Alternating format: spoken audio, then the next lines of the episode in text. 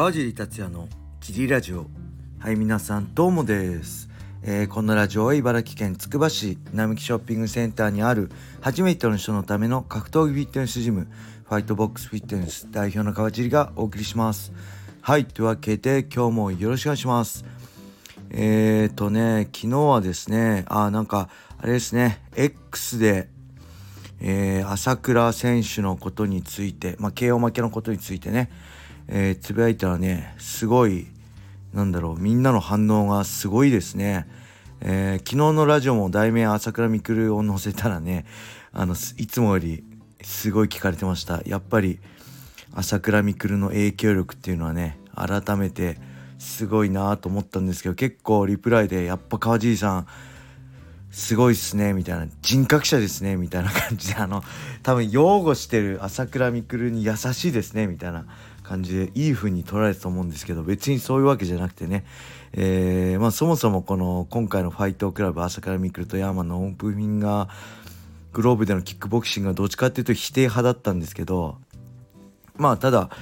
あのその脳の KO をされた状態についてねみんな心配してるからいやこれ普通のことだよっていうのをただつぶやいただけなんですけどまあ僕にとってねこう当たり前のことはまあ当たり前じゃないんだなって思いましたね。まあそうですよね。皆さん KO 負けなんかしたことないですもんね。僕なんかもう本当にこの先大丈夫？ドラドランカーとか大丈夫？っていうぐらい KO, KO されてきたんであのー、ねそれを言って僕はねまあ本当事故だと思ってるんですよね KO されるってでまあほら例えば車にはねられたら、まあ、軽い思いは別にしてどうするって話でやっぱり休養、まあ、入院最悪入院必要だし、まあ、そもそも絶対安静は必要ですよねってそれが1日2日じゃないですよねっていうのはねみんな理解できると思うんですけどそれと同じだと思ってるんですよね。うん、まあそんなこと言っといてねあのー、メレンデス戦を続けてメレンデス戦2011年のメレンデス戦のことを続けてツイートしましたけど実はねあのメレンデス戦の後3ヶ月後に戦ってるんですよね僕。あの元しかも元 USC ファイターのドリュー・フケットとライト級で戦ってるんですよね。フェザー系の落とす前に。ライト級負けたまま終われないって言って。まあねあのー今考えるとむちゃくちゃですね。はいまあ、試合はまあ1ラウンドで、まあ、ノーダメージでねぶっ飛ばしてるんでまあダメージ的には大丈夫だったんですけど、うん、まあそのツイートに関してはねあの1日の記憶がないっていうのは正直盛りましたね。はい、1日じゃないですね。その2011年のメレンデス戦の控室での出来事が全く一部分抜け落ちてるってことですね。だから試合後まあえー、高谷さんとか青木とか当時来てくれたドリームのスタッフみんなで青木いたかな、まあ、みんなでねあのハンバーガーショップでハンバーガー食べたりその後、えー、ホテルの俺の部屋で山田さんとねいろいろ今後について話したのは覚えてますね。はい。あと前日とかもね普通に覚えてます。あのなんだろう、えー、まあ添島さんって方がいるんですけど今は僕も昔シュートで対戦して山崎さん山崎武さんが主催するウィーミーっていう MMA 柔術のジムのね会員さんで、えー、他にはね、えー、マリオンアパレルジムっていう僕と同い年のスーさんっていう鈴木選手がね出したジムに出が代表のジムにね出資したりして、まあ、今めちゃくちゃお金持ちになったみたいですねなんか10億円チャレンジみたいのやってていろいろこう投資したりしてるみたいですね。はい、ただ僕にとってはねちょうどその2011年頃はねその副島君ってね T ブラッドの会員さんだったんですよ。でメレンデス戦も帯同してくれて、えー、まあいろいろお騒がせしてくれてね、えー、なんだろうな。プール。ホテルにプールがあったんですけどそのプールで差し歯が取れたって言ってねあの探すことになっちゃってね。しかもそのプール一番深いとこ3 m もあるんですよ。あの、アメリカなんでもう大変なことそういうみんなで探したりしてね試合前にね試合前日前々日とかだと思うんですけど、まあ、他にもアメリカにでこうジムに練習にあのー、行ったらねなんかなんだっけなそのジムにが終わって車に乗り込んでね帰ろうとしたらね iPhone ジムに忘れたって言って探しに行ったらね結局あの車内に落ちてたりね。え、ま、じゃあ出発しようって言ったらね今度差し歯がないって言ってジムに探しに行った結局その車内に落ちてたりねいろいろ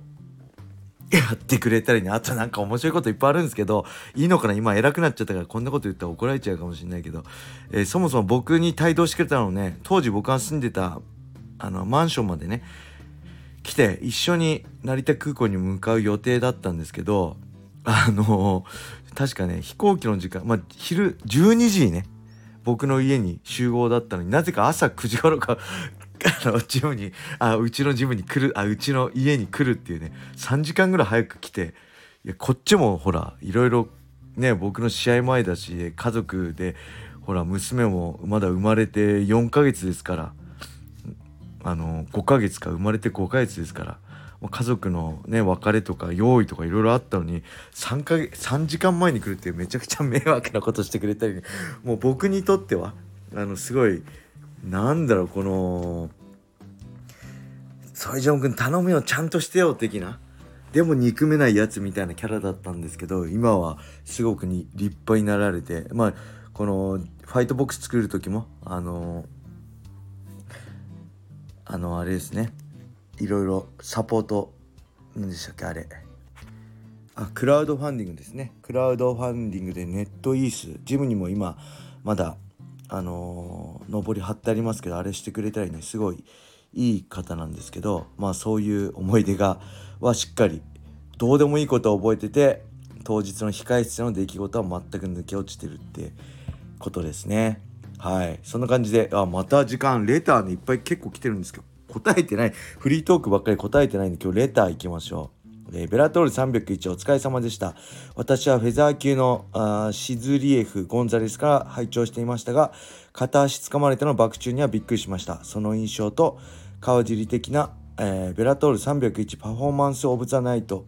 ベストナイト、あベストバウト、ベスト KO、ベスト1本を教えてください。はい、ありがとうございます。シズリエフね、強かったですね。ダゲスタンの今回で勝って14戦無敗かな。意外と僕が見た試合は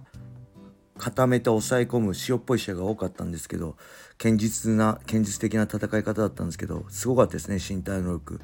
びっくりしました。はい。そして、えー、ベストバウト。ベストバウトはねやっぱりスタッツ対サバテーロですね。はい。でベスト K はやっぱりジャクソンじゃないでしょうかアモソフ27戦無敗の王者を KO したそしてベスト1本もまあ間違いなくミックスですね。リアネッキとチョーク。はい。パフォーマンス・オブ・ザ・ナイト。これもね、まあ、ミックスと言いたいところですけど、まあ、あえてシャブリーですね。シャブリーの底の知れない強さが恐ろしくもあり、まあちょっと楽しみですね。えー、できればライト級決勝でウスマンとやってほしいんですけど、ウスマンがね、ドーピングで捕まってしまったので陽性でこの結果を反映してどうなのかちょっとその辺も含めて、えー、気になりますね。はい。えー、それでは、もう一個いきましょう。これですね。こんにちは。U インター以外で川尻さんが好きだったプロレスラーのお話をお願いしたいです。自分はアントニオ猪木さん、高田信彦さんの大ファンでした。はい、ありがとうございます。これはこのジリラジオでも何回も言ってると思うんですけど、僕はやっぱり三沢光晴ですね。四天王世代だったんで僕はちょうど全日本プロレス、まあ、プロレスにハマった中学2年生の頃はえっ、ー、とね小橋もうねこあこ三沢川田小橋あと田植あジャンボ鶴田田植えー、淵のあれなんて言うんだろう超世代軍対鶴田軍鶴田越えを三沢が果たすみたいなそ感じだったんですよ。そこから鶴田が内臓疾患で、えー、抜けてえー、四天王プロレスね。四天王プロレスですね。川田田植対、えー、三沢小橋の四天王プロレスが始まってその頃がねめちゃくちゃ僕のど真ん中だって青春プロレス青春ど真ん中だったんでやっぱりね三沢ですね。三沢光晴さん。本気で友達とねあのー、三沢だってヒクソンに勝てるってね言い合ってましたね。友達はいやプロレスはあの真剣勝負じゃないからみたいな。いやけどそうだとしても三沢はレスリング出身だしあの三沢のエルボーだったらヒクソンに勝てると本気で言ってましたね。そもそもエルボーなかったんですけどね当時のあの日本の総合格闘技ルーラーとね。それでも本気で三沢だったらヒクソンに勝てると言ってるぐらい三沢ファンでした。はい。そんな感じで。あもっといろいろレター読もうかと思っちゃった思ってたんですけど全然レター進まないですね。あのー、まあ10分過ぎてしまったんで今日はこのぐらいで終わりにしたいと思います。はい。副島くんの話であの終始しちゃいましたね。あの絶対これ本人に川地がこんなこと言ってるってもし副島くんの友達がいたら